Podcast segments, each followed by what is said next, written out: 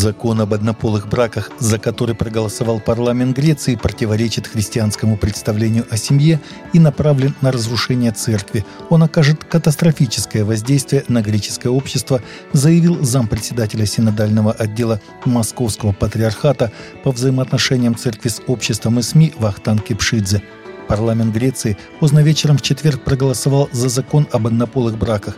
Греческое правительство, несмотря на позицию церкви, считает, что он защищает права человека. Депутаты Европарламента приняли решение, которое, как мне кажется, противоречит большинству греческих верующих и наверняка окажет катастрофическое воздействие на греческое общество, сказал Кипшидзе в эфире канала «Россия-24».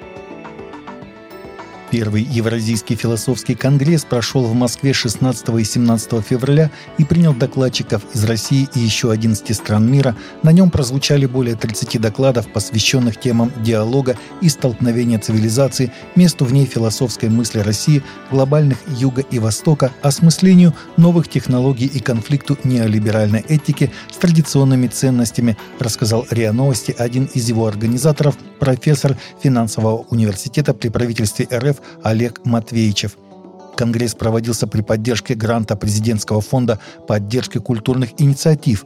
Он прошел в Центре международной торговли. В последний день работы Конгресса были оглашены лауреаты философской премии 2024 года. Ученые в Судане обнаружили тело возрастом 1300 лет недалеко от древнего монастыря, на котором имеется христианская татуировка, ссылающаяся на священное писание – Открытие было сделано Кари Агильба из университета Пердью, когда она исследовала тело в лаборатории Польского центра средиземноморской археологии при Варшавском университете. Тело было найдено в захоронении недалеко от средневекового монастыря в Судане – Татуировка на правой ноге человека изображает христограмму и греческие буквы альфа и омега.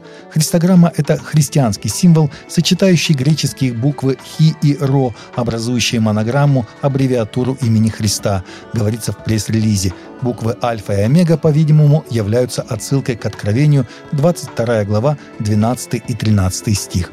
Ученые полагают, что это был мужчина –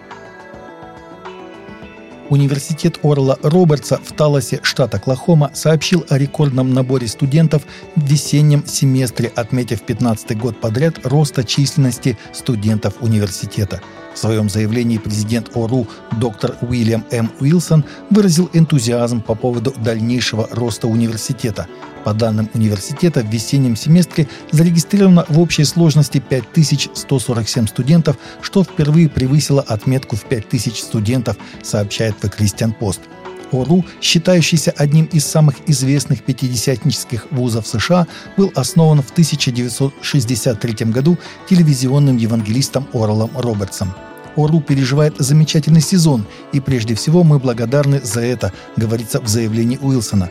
Профессионализм наших преподавателей международного класса и старательное служение наших сотрудников по-прежнему привлекают родителей и студентов.